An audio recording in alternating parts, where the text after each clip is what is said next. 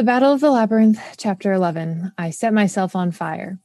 I thought we'd lost the spider until Tyson heard a faint pinging sound. We made a few turns, backtracked a few times, and eventually found the spider banging its tiny head.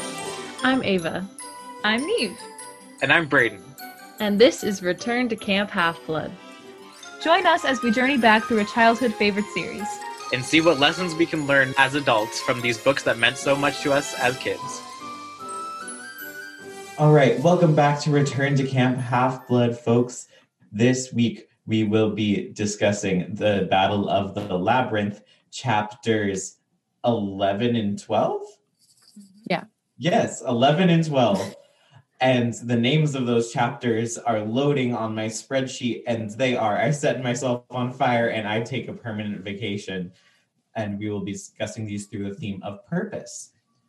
And also, this week we are joined by a very special guest, the the still holding the title of the most frequent guest on this podcast, Divya Bhatia of Activists in Progress. Hello. Uh, for people who don't know who you are, uh, want to introduce yourself a little bit? Yes, sure. Hello, my name is Divya. Um, I live in San Diego, California. I'm currently at the University of California, San Diego. Um, and I actually have something new to promote this time, which is super fun. Um, it's a new limited series podcast type thing called the College Climate Collective. Um, and it is streaming on most platforms now. Probably the easiest way is to look it up on Spotify, but I'll send Braden a link for for the show notes.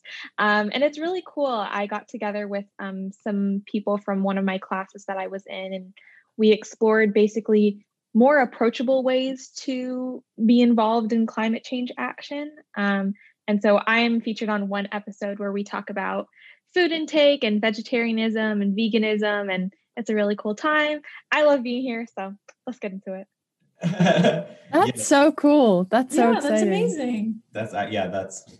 I wish we could do more on this podcast. you guys have done four seasons, okay? Amazing.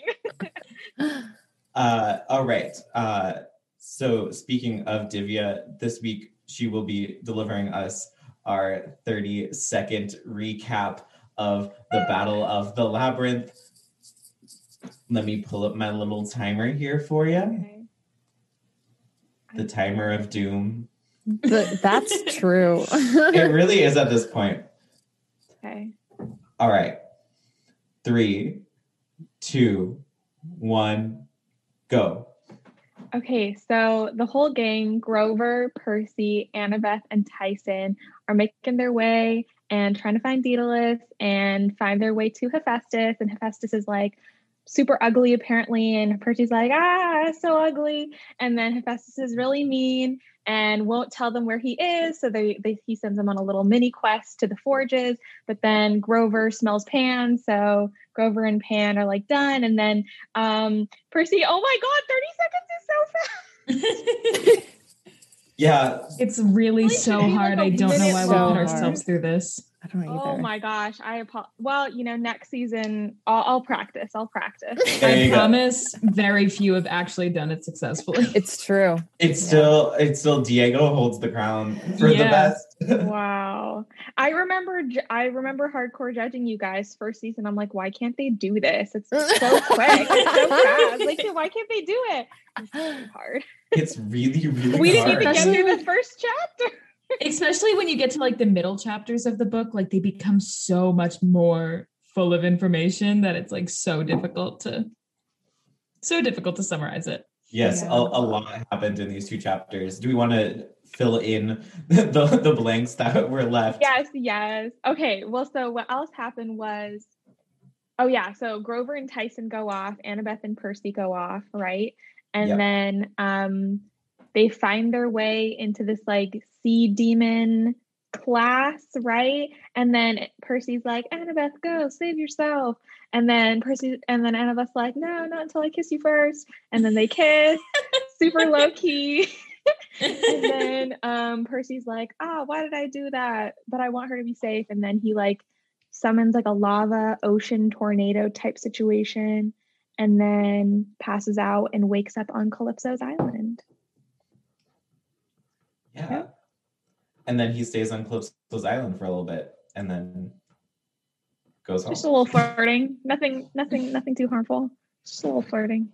a little flirting. Uh, if I want to bring this up, I guess now is the time that I'm going to bring it up. We know Seaweed Brain has postulated that Percy and Calypso did have sex on this island. Oh god. In this Oh scene, my god. They literally hold so hard to this theory. I mean, I wouldn't be surprised, honestly. I Percy's also just wouldn't like be too surprised. he's such a player, guys. Annabeth just kissed him, and then he's like the whole chapter. He's like, "Calypso's so beautiful. I'll never forget her. She's gorgeous." I wouldn't. yeah, like the last line of the chapter is like, but Calypso will always be my biggest what if. Percy seems for Okay. everyone. Percy Sims for everyone. But also, everyone falls for him. So You're That's right. true. Even us. Mostly, Makes. Unfortunately. mostly Neve. Yeah. I feel it. I feel it. Mm-hmm. Yes. All right. What are the music choices for this week? Yeah. so Ooh. chapter 11 was very interesting uh, because I had to find a song. I could either choose to focus on one thing or the other, like one major event. There was two major events, right? Like Annabeth Percy kiss and Percy causes a volcano explosion. so I was like, I could choose one of those major events and then just pick a song based on that. However, I thought I found a good song to encapsulate both. Um, so I pick a Sparks Fly by Taylor Swift. Ah, Oh wait, my that's so God. good. That's the best possible choice. Thank you so much. Um, and I think it I think it rounds it up, you know. That I think that's that's chapter 11. Um, and then chapter electricity, 12 I might die. the chapter 12 is the song that was playing in the beginning. It's called Hopeless by Clinton Kane. I literally just thought of the saddest love song I could think of because I this is gonna like fully transition us into the things that I forgot. But I gave Calypso such a hard time when I first read this as a, child because I was like, no, she's getting in the way. like I had no sympathy. And I now read it with a lot more like sadness. And like I was genuinely surprised how like upset I was rereading how much like what her curse is and like how sad that is. Um and it was like a very insight a surprisingly insightful chapter. And I think the lyrics are good for describing that. So those are my picks. But segueing into things I forgot. Calypso. that was very sad. Oh, you just, I thought you said you meant you like forgot about Calypso completely for a second. No, I just forgot how sad her story was because I never mm-hmm. viewed it that way. I just viewed it I as like this that. is a weird little road bump. Get back to Elizabeth. but like rereading it, I was like, oh my god, I gave her no sympathy when she really deserved a lot. I feel that. Yeah, she her story is so fucking tragic and relatable. Relatable. Relatable. Have you gone through this in your daily life? You know that island that I'm trapped on, where Um, all yeah. the men keep coming to me and in? Allentown, Pennsylvania. Ooh, I we think cut that out. um, um, I just couldn't stop thinking about Le- Leo. I don't know why I said Leo. Leo Valdez, his story with Calypso the entire time because I was like comparing the two. Um, and I think in the whole Percy Jackson and the Olympian series, like Percy honestly does no wrong. Like object, like in the books, you know, like you really have to analyze it to be like, oh yeah, that was like not good. But um, I don't think it, we really start seeing like the problematic parts of his character until like the Heroes of Olympus series, where like he didn't follow through on his promise to like free Calypso from the island, which is so sad. Yeah, I think we were talking about this last week where I think now is where we start to see Percy's actions catch up with him and him realizing that his consequent his actions have consequences. And you're right that we don't really see that those all manifest completely in this first series and then they really come to a head in the the Heroes of Olympus series and we see him start to make a lot of the mistakes now that play out later in, big ways. Mhm. Um, and it's just really interesting because he, he's realizing he doesn't live in his little Poseidon bubble anymore. Yeah. I also forgot about the telekhines. Me too. Oh, that was kind of the main one for me. Mm. Yeah, I, guess I don't know was why thinking- when whenever I in I think whenever I was younger and read that scene, I really envisioned it underwater for some reason, but it was still in a volcano, but I don't know, just like the sea sea demon aspect of it, like there was a lot of water involved. Yeah, that is interesting because they're just in in oh no, I can't do the geography, but they're not near water. Uh, No, cuz Percy's like tries has to It- try really hard to get the water to come to him. yeah, because they're Definitely in not. Yellowstone, right? That's where their Mount St. Helen is. I don't know. Yeah, Mount St. gonna Helens is it. I'm gonna Google it. Oh no. I can't. I was so I was starting to speak and then I was like, maybe I don't know American geography. So it is in Washington. Okay. It's like near Portland, all. Okay. Oregon. Oh, you're right. Yeah. He does say the It's- the Significantly oh, far. Oh yeah, from the because he ocean, blew up the he blew up the Pacific Northwest. yes, yes. Right. Right, right, He, right. it's pretty far from the ocean though. Like it's closer than I thought, but still a significant ways away. There's a lot of rivers around there though, so that's probably what it was. Yeah, so I guess we found out Braden does not know where Mount St. Helens is. It's That okay. is something I forgot in life. In Where life. In life, the location of Mount St. Helens. Mm. Yes, but uh, yeah, the telekhines. I also I couldn't picture in my head how they would look, so I did have to Google it. And Oh. I it started off fine with some like mixed mixed drawings. Some of them were really scary, and I was in my head reading it as a child. I kind of thought of them as like a cute monster because they're described as dogs, and so I was like, dogs and seals are cute, and therefore, but then they're like they have human hands, and that's where the line is drawn for me. I don't like like that's so deeply disturbing to me. I don't Yeah. I just looked it up. It's not, it's really not fun. It's really not. and then Really if you fun. scroll down too far, we start getting into like furry territory, and I Ah. had to, I had to tap out there. Though there, okay, this is gonna this is a little tangent. One of the pictures I clicked on, it was a screen grab from the T animated TV series Class of the Titans, and I need to know if anyone else watched this TV show. Class of the Titans. I'm sorry. Maybe if I look it up. they were like teenagers who were like the reincarnations of like Greek hero- heroes.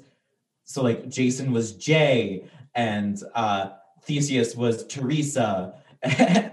Oh. Whoa. Whoa. And there's like Atalanta. I think her name was just Atalanta. I do. I don't think they translated that one. Hercules I was think like I would have really been into this when I was younger. Me too. I didn't watch it, but it's cool. it was really cool. I think it was on something weird. I think we had one of like the first Roku's, and they had like a kids TV section on Roku that had some like weird, probably like it's probably Canadian. Like my guess is it's Canadian. I need call to action. Someone in our audience, please tell me that you have also watched Class of the Titans because there are four seasons. I got fell down a rabbit hole yesterday. But there are four seasons of this TV show, and I've never met anyone else who has ever watched it. It's cool looking. Oh. I'm sure someone Probably has. have one. Yeah, we probably have one somewhere. Yes. Please let me know. Tweet at us or or DM us on, on Instagram. call. It is a desperate call. I'll, I'll I'll post about it on Instagram again, asking. But yes, I just need to to ask us on air. Um, if, if I need to not be the only one. All right. What else do we forget?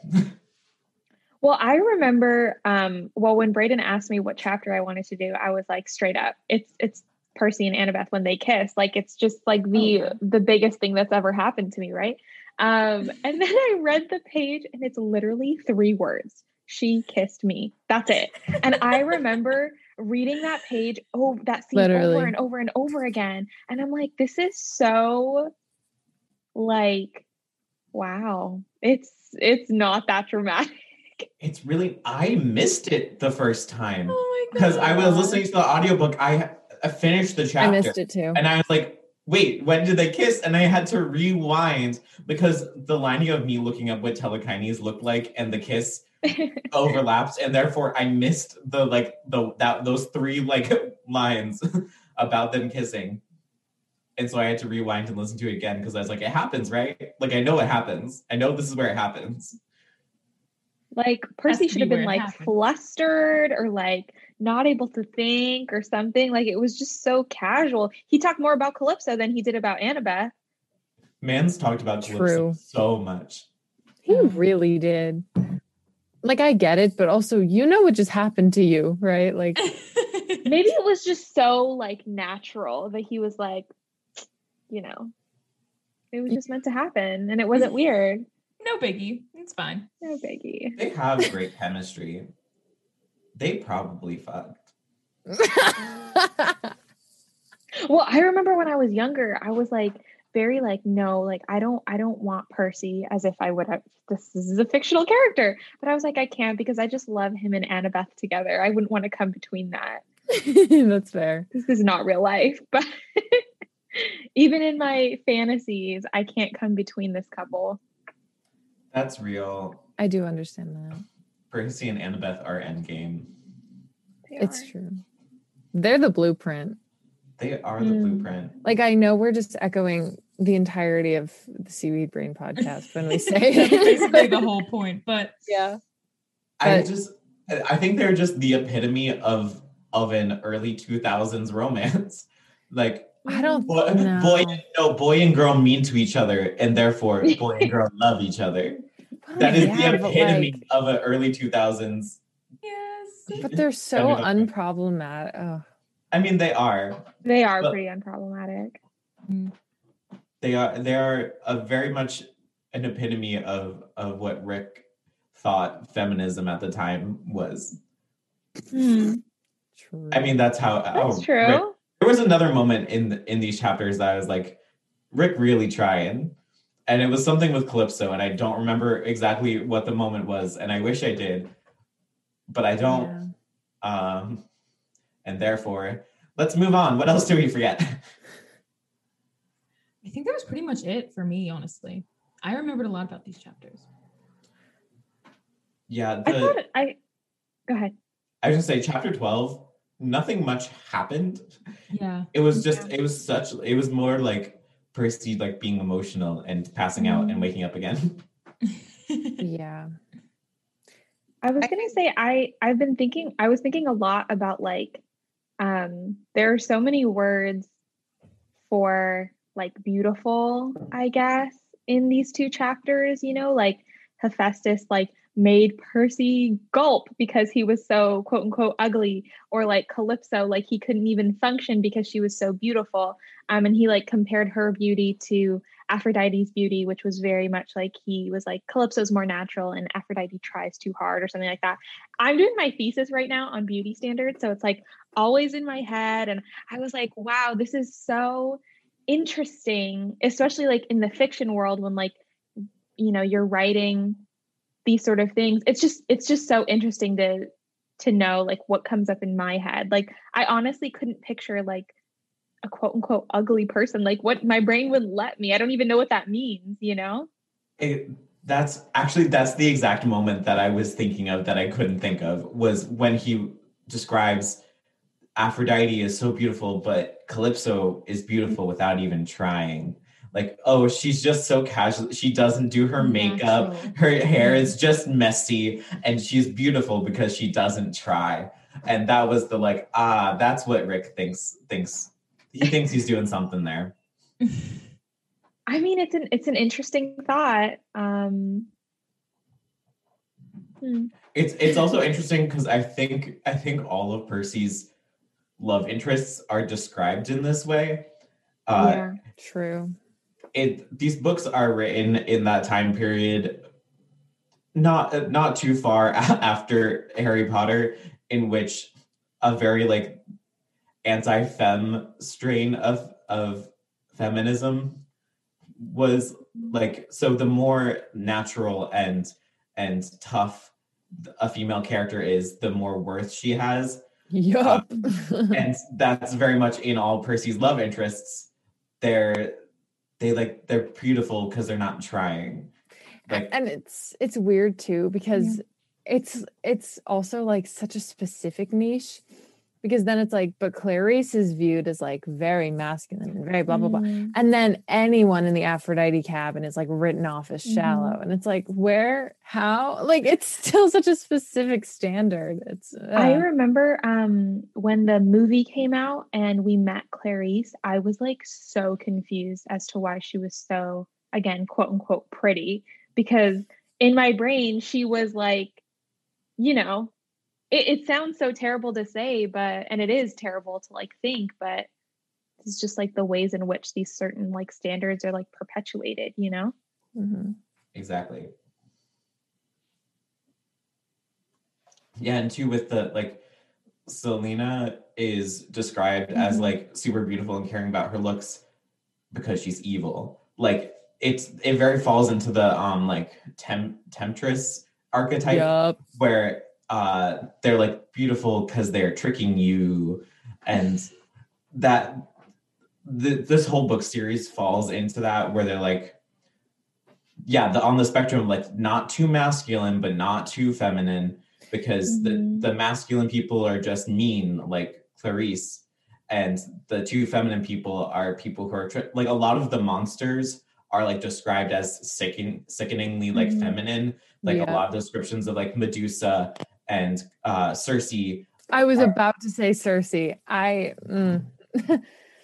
rick has never done a character more wrong than circe. Than circe. I know. Madeline miller is crying. Like oh it's so sad. Honestly calypso's close because i'm not a fan of calypso and leo ending up together.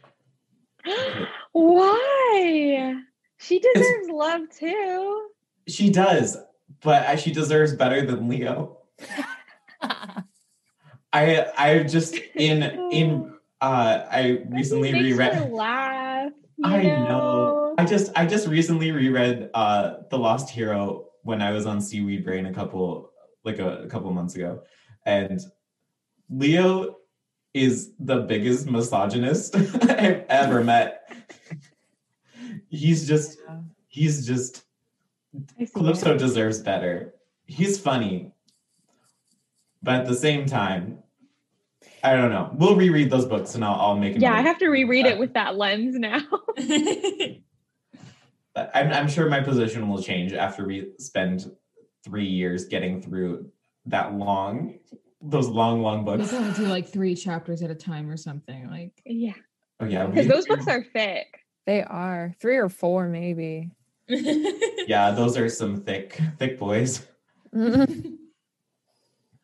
All right, I think it is time for a little break, and then we'll come back and discuss the theme of purpose.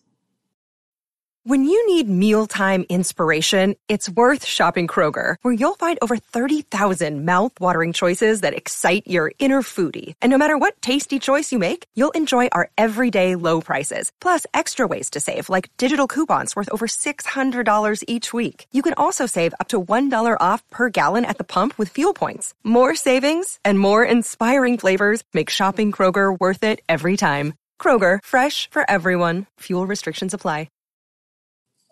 All right, we are back, and we will now be discussing the theme of purpose in these chapters. So, where did we see purpose? Grover and his search for Pan. Yup. Yes. I, I think this was a great moment for all four of them in the mm-hmm. decision for Grover to go off on his own, for Percy to realize that he can't protect everyone in his life at all times, for Annabeth to be able to compromise her own quest, and for Tyson to get over his personal feelings Mm. and that moment i i did there's some moments in these books that i do tear up and they're all with tyson and the moment in which Tyson's like, someone needs to go with Grover, and that someone has to be me. Like I was, It I got was me. trying to tear up a little bit. Yeah. I was also like, do I ship Tyson and Grover? I don't know. the answer is no, apparently from from Ava. a strong no. That we was big- have we just have to remember Juniper. Come on. Oh my girl, she's cool. They're so Juniper good cool. together. They're They're, kind of a little power couple. they, They that's are. what I'm saying. They're so powerful together. No, together. you're right. You're right. I just like the Tyson and Grover friendship is very cute. Yeah, their friendship is Their cute. development has been good. It's Yeah. not necessarily like like it, it didn't get a lot of attention necessarily, but that doesn't matter. At least they're friends now. you Yeah. know. Well, Tyson is like honestly a catalyst for like self growth in a lot of the characters. With Percy, with Annabeth, with Grover. It's pretty cool. It is. And I, I just wish Tyson had a little bit more of his own arc, but I think he does in this book. I really like the interaction between him and Hephaestus about Briares. And Hephaestus really just has to be like, you really can't worship people as your idols because they will let you Mhm. down. And it's just something you kind of have to get used to, which was really sad to see someone that jaded. Um, because he's right, but like Hephaestus is a really tragic character in these books. I don't remember him being so like depressing. Yeah. When I he was with like Leo in the next set of books, I don't think he was this like sad. I agree. He really has this like spite against the world that I don't remember. And I think I was what really upset me because as this podcast is a pro Hera podcast, um, Oh, I But- knew it was gonna come up. I was Oh, reading it and I was like, I'm ready for this to be discussed today. because the moment where Hephaestus is like, yeah, Hera likes to tell everyone that Zeus threw me off, but actually it was her. And I don't know. I obviously we don't know what is true because we see this story be told both ways a lot of times. But as someone who thinks every telling of Hera is problematic because she's always portrayed worse than Zeus, no matter how bad Zeus is portrayed. Um, and I, obviously these books get better at it. And I thought they were better at first, and then this chapter came up, and I was like, oh no, because I I honestly really like the first scene with Hera in this book, but then they're like, it gets worse as the book goes on, and I did forget about that. Um, I forgot where I was going, but Zeus bad, Hera good. Yeah, I mean, and I agree. I wrote something for like a discussion board a few days ago for a class about how like society really does have a tendency to kick people when they're already down. And like I really feel like that happens to Hera constantly. Like she really had like one major thing that she did kind of wrong. Like, and it was the whole Hephaestus thing because I obviously there are multiple tellings of the myth, but I've always been told that version, I think um and studied that one where she did actually throw him off a mountain but like oh my god like the things that zeus has done Yeah. I- I- like they like not to bring up hillary clinton in the emails but like What a good analogy. like that is good. not that it's the 2016 election but it's also kind of the 2016 election i don't know it's just like why are women you know you also see like what she chooses to sacrifice for the good of the world. You know, she knows that everyone basically hates her and she sacrifices a lot more in Heroes of Olympus, I think, like poignantly. Um but it, it really makes me think of just like I don't know if comparing her to like the matriarch or the mom is like uh, the best analogy, but just like you know, she's willing to take the hate as long as everyone is safe Yes. and even kind of owns it a little bit and lets it fuel her. I mean, it's talk about changing what being feminine looks like. That's pretty powerful. Yeah. I think, yeah, over the course of the Heroes of Olympus books, we see Hera do the most to fight through like all the gods are going through this like split personality thing and Mm-hmm. she's fighting through that and she almost dies a couple times. And the seven goes around those books being like ew hera is so mean. And it's just it's just crazy how much if you compare like hera and poseidon poseidon does nothing. Poseidon like is a deus ex machina like once in a while to help out percy and he comes in for his birthday once in a while is like good job my dude. And everyone loves poseidon. Hera is like doing so much. And yeah she does wrong but like we all be doing wrong. And but she does so much and then everyone hates her. Mm. And Yep. it's funny because like we think about sort of the gods um more abstract um like things. Like Hera's, you know, obviously she has her swans and she has her like n- you know, marriage things that she does, but she's also sort of known as almost like the poster poster goddess for like protectivity. And I think that a lot of those sort of more abstract concepts that a lot of the gods represent, they don't usually pull through on. But I think for her, she really, really does. So I think she's honestly one of the gods that does her job the best. Um, and not to mention that um, this is kind of like a, a trigger warning. I am discussing sexual harassment very briefly.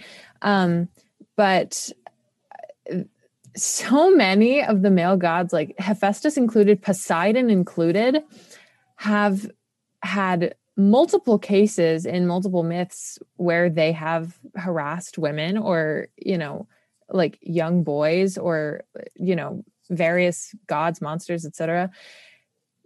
And like, I just can't deal with the fact that like that is all erased or, you know, it's all just sort of blended into like what they are and then it's like well Hera threw a baby off a mountain like oh my god that's my rant Facts. And just period like you you tell him. And I I think it makes me think of one of the specific retellings of the the Hephaestus's birth myth is I I think it was at position so Zeus has his affair with mm, someone. I don't remember if this is Artemis and Apollo or Dionysus. It's one of them but oh no it's Athena okay because he gives birth to Athena like he Athena pops out of his head we talk about that in these chapters too Oh my Look at god, I definitely thought you were saying like Zeus had sex with Athena. Oh no! Oh my my God! God, No! no. No! I mean, it, it do be happening though in these in these Greek myths, but no, Zeus and Athena did not have sex. Athena popped out of his head in a weird asexual birth, and then Hera. The tell this telling of the story is like Hera was jealous that mm-hmm. that Zeus was able to to give birth on his own, and so she tried and had Hephaestus, and and she did it so Oh. and like she did it didn't do it as well and therefore hephaestus was like came out ugly and so she was mad and threw him off a mountain that is so sad. I it's just very interesting telling of the story. Very problematic i think. Yeah. but i think it also says a lot. Hmm. yeah, i agree. Good. okay. I, I will uh, um i another place that come it comes to mind for me is with percy pretty obviously um and his decision whether he leaves calypso's island or not. Because he knows that he has a purpose in the world. There's this big prophecy that he knows is probably about him. And now he has to make the choice if it will be about him or not. Because up to this point he's kind of accepted that he's the one in the prophecy. Thalia's thrown in there. He's like, maybe it's Talia. Nico's around. He's like, maybe it's Nico, but I'm not gonna let it be Nico. Mm. And then he, but then he's provided a real choice. He's like, you can make this prophecy not about you. But I think he also like um maybe where he makes a slight mistake. I don't know if this is a mistake, but he could have reframed it in a different way. Um because he really ties his purpose to his friends. And that we learn later is his fatal flaw. Um, whereas if he was able to maybe, I mean, I guess it's a good thing to care about your friends for sure, but um, maybe if he articulated it in a slightly different way, he wouldn't have had that flaw. I don't Yeah. see a world in which that happens because he's super selfless all the time for some reason for his friends. Um, but it's an it's an interesting connection. It's interesting because I think the very specific circumstances are what chose him to go home. I think if anything was slightly different, he might not have.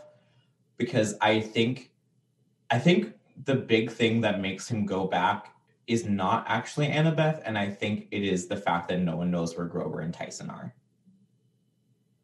And I Hmm. think he feels really responsible for letting them go off on their own and not being able makes to be able to protect them because he cares for his friends. I think he knows that obviously he misses Annabeth and doesn't want Annabeth to think he's dead, but he also knows that Annabeth can take care of herself. Percy doesn't think that Grover and Tyson can take care of themselves, which is Yeah, his problem. But like getting back to the prophecy really quickly, that's why when I initially read the line of like she'll always be my biggest what if, it was like, okay, bud, like your best friend just kissed you and then like ran away and you like fought for your life. You know, like it was definitely maybe a weird time to say that about another girl, but just I read that line more of a prospect of like obviously we know everything ends up relatively okay, at least at the end of Percy Jackson and the Olympians. But like, there is no way that he would have predicted that, um, especially considering that he had just heard that he might have woken up the monster inside of Mount St. Helens, which is like extremely bad.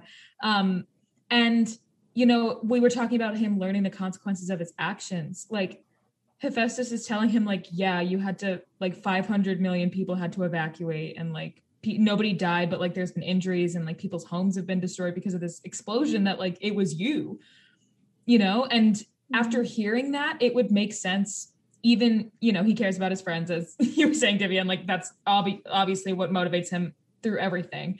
But like after hearing that you after always hearing that you're set up for this incredibly dangerous prophecy and then watching something that you thought you were doing that like would fix something actually make things colossally worse you know it would be tempting to just be like i'm out. Like maybe it'd be better mm-hmm. if i just he literally said maybe it'd be better if i just stayed here like after hearing all of this. Like maybe it'd be better if people thought i was dead like because of all of this destruction i've already caused without even knowing it you know?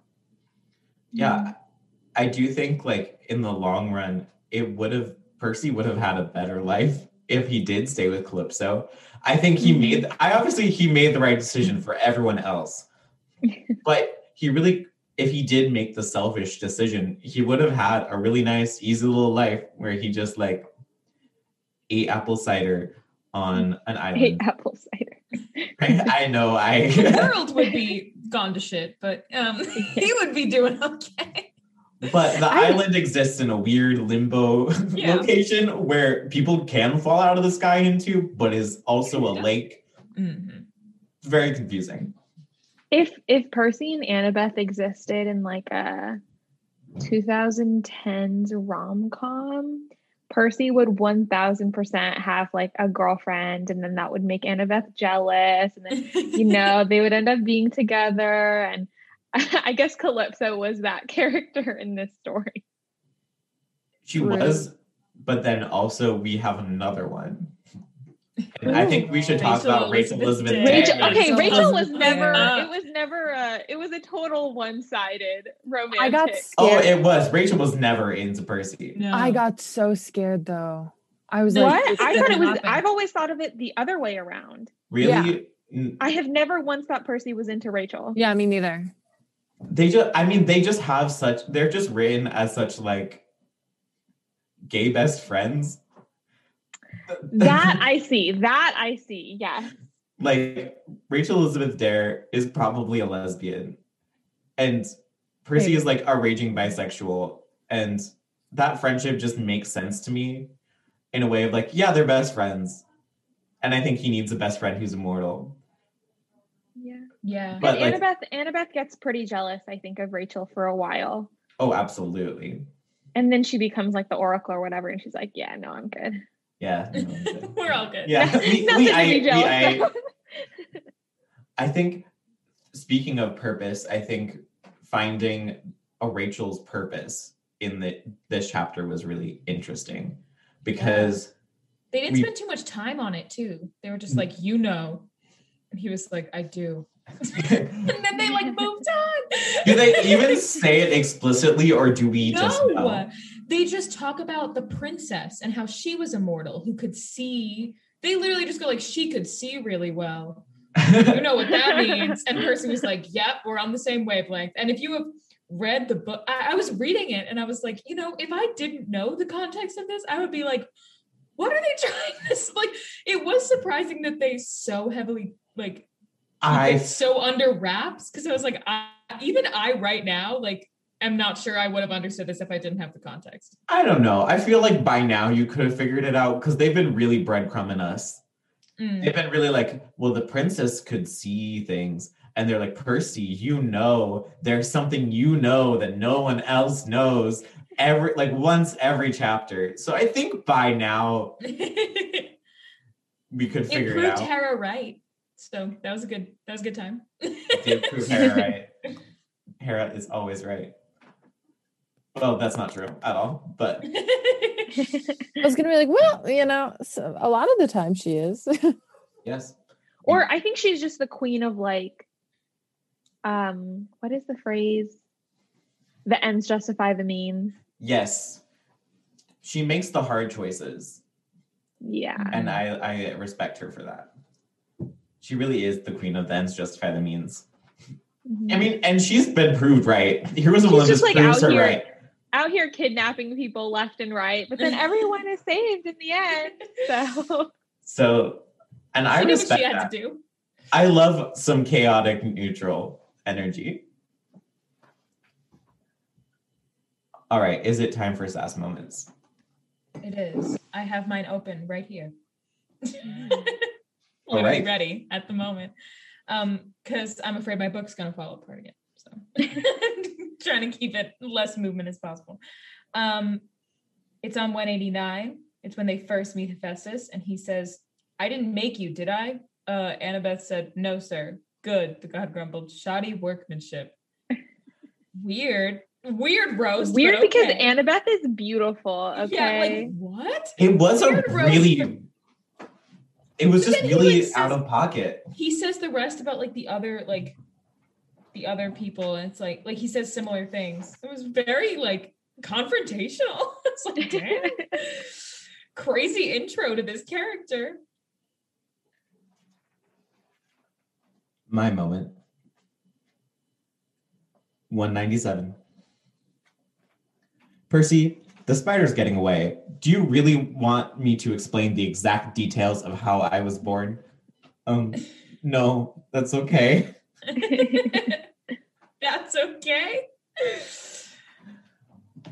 I just like was a good moment that whole interaction. That whole little conversation was really like, look at Percy and Annabeth being cute. And it was funny, and they're a little mean to each other, but in a way that means they like each other. exactly Playground rules. Mine is um I don't know what page it is, but um it's in the second chapter because I'm on a PDF. Um and it's talking about how um like Percy sees himself in like the the bronze mirror and he goes um My hair was a rat's nest. It was cinched at the ends like Hephaestus's beard. If I saw that face on somebody walking down a highway intersection asking for money, I would have locked the car doors. Percy! Like, oh my Oh my God. god. a little insensitive. It for sure shock me. so, Wow. yeah. I a was like, tad bit insensitive. I was like okay. but it did stick with me. Yeah. Wow. I don't really have sass. I think you guys covered it. I all the the only thing I really had written down was just how frustrated I was with what a player he was because he had so many lines that I just I was like, stop calling her beautiful, stop calling her, stop commenting on this, you know, and he just he's a little unaware Yeah. as always. as always. As he locks the car doors. As he locks the car doors. the car doors. Alrighty. Who do we have offerings for this week? One thousand percent Calypso. I was gonna say the exact same thing. I agree. She I- deserves it. She doesn't really. She She doesn't come back until Heroes of Olympus, and she deserves this sympathy right now. I Mhm. agree. And I have no shame in giving her like at least three offerings. Yeah, She does. I was gonna say Calypso, but everyone else, because she's well been covered, I'm gonna make a controversial choice. Oh my gosh. Okay. Actually, am I? I was gonna it, say. do it. I was gonna say no. I I don't be remember. afraid. Just do no, it. I Don't be just re- I just remembered some someone else who did good. I was gonna say Percy, but then I remember how good Tyson did, I knew you were going to say Tyson. Uh, I knew Tyson's it. a I good knew choice. it. Mm, and I actually do have to give it to Tyson. that's I- fair. I was gonna give I was gonna give Percy his first offering of this entire book because Wait, actually really? I actually do think per- Percy did Percy's really doing well in this. Percy book. is doing well, and I think he did really well in both these chapters. Um, He's so I feel fire, honestly. Literally and doing- figuratively. literally and figuratively, Mm. like he's been doing great. He made all the right choices in these scenes, actually. But Tyson went with Grover. Yeah. That he did. I think we just have bias, and we gotta accept. Yeah. I think we have to accept the bias here. Sorry, Percy. You gotta hang on. one day. By the end of this book, I will. gi- I promise, I will give Percy an offering. Exactly. I don't know. I I mean the whole series is named after him. It's kind of like an inevitable, like it goes without saying, you know. That- exactly. Yeah, that's true. At least he hasn't lost this book. He is. Yeah. He's because last last book he was not doing too hot, Yeah. Yeah, that's true. and that brings was- up. Who, oh This is sorry. Oh. no, go for it. Ah. This is kind of off topic, but just speaking of like Percy being on fire, the um ending of chapter 11 where he like calls to the water and then like lava's being thrown at him and he it was so cool. It was like uh Rick Riordan used words like superheated steam and like her flotsam. I don't know what flotsam means, but it was a word that apparently Percy would use. Um, and he was like thrown free by a million pounds of pressure in this volcano. And I was like, this is going to look so amazing in the Disney Plus series. Like, we need Yes. that like visceral visual experience to like translate Yes. to on screen. I agree. Pretty cool. I agree. I definitely agree. All right, who are we voting off the island? Off of Ogygia this week. That's good. Um, Mine is going straight to Zeus. It's not said. it's not said in these chapters that Zeus is the one who gave the punishment to Calypso, but I know this man. I'm familiar with his work, um, and I was gonna vote down the entire gods, but I know it's Zeus because we also he also talks. She also talks about like how some of the gods come to visit him. I know Zeus never visits visits her. I know Zeus never Mm. visits her because he did it and he feels guilty. The rest of the gods, they're like, yeah, we can't really disobey Zeus, so we'll come and visit you and bring you news and stuff. But no, I know it's Zeus's so fault. sad. So take a Zeus feels fucking guilty. seat. That's validated. Va- v- valid. Valid is the word. Who else? Mm. I had a hard time with this one, honestly. Agree. There are not a lot of antagonists in in. Antagonists that aren't like the clear antagonists. Like I mean, obviously monsters. I my first instinct wants to say like Hephaestus just because like go for it. I didn't vibe with his attitude, but after we've talked, like, you know, he's I think he's pretty justified and he's just he's just tired. yeah. Um and he's kind of just followed the blueprint of what all gods do. And it's like, well, we can't give you the answer straight up. So you got to do something first and send you on a little quest. Like, he didn't do anything that other gods wouldn't have done. Yeah. I already did mine, but I want to throw out an option for other people of Aphrodite, maybe actually. Y- I Mm. I kind of get that. Um, just in the way that she was framed in I will say see there's such a dichotomy between how people are portrayed in Heroes of Olympus versus in Percy Jackson of the of the Olympians or whatever it's called. That's embarrassing. Um, but like Aphrodite with Percy, she's so manipulative. yes. Whereas with Yeah. with Piper, she's like super not shallow and cool and has all these powers, you know? Yeah. I think I I actually do like what Aphrodite does in these books. That it's very ambiguous that she is kind of pulling the strings of their romance. But like Mhm. specifically for this Calypso thing, I do think she took she she went a little too far. But um I already I already cast my vote for Zeus. It's staying there. So I think it's a good point, but I'm gonna go with Zeus as well. okay. I think Zeus too. I'm honestly going to go with Hephaestus just because um, the myths I know about him, like I understand that he had a bit of a tragic background, but he, the other things I know about him, he annoys me and I don't like him. So Trauma is not You insult Hera, you get voted off. it's true. trauma is not an Hi, excuse for bad behavior. True.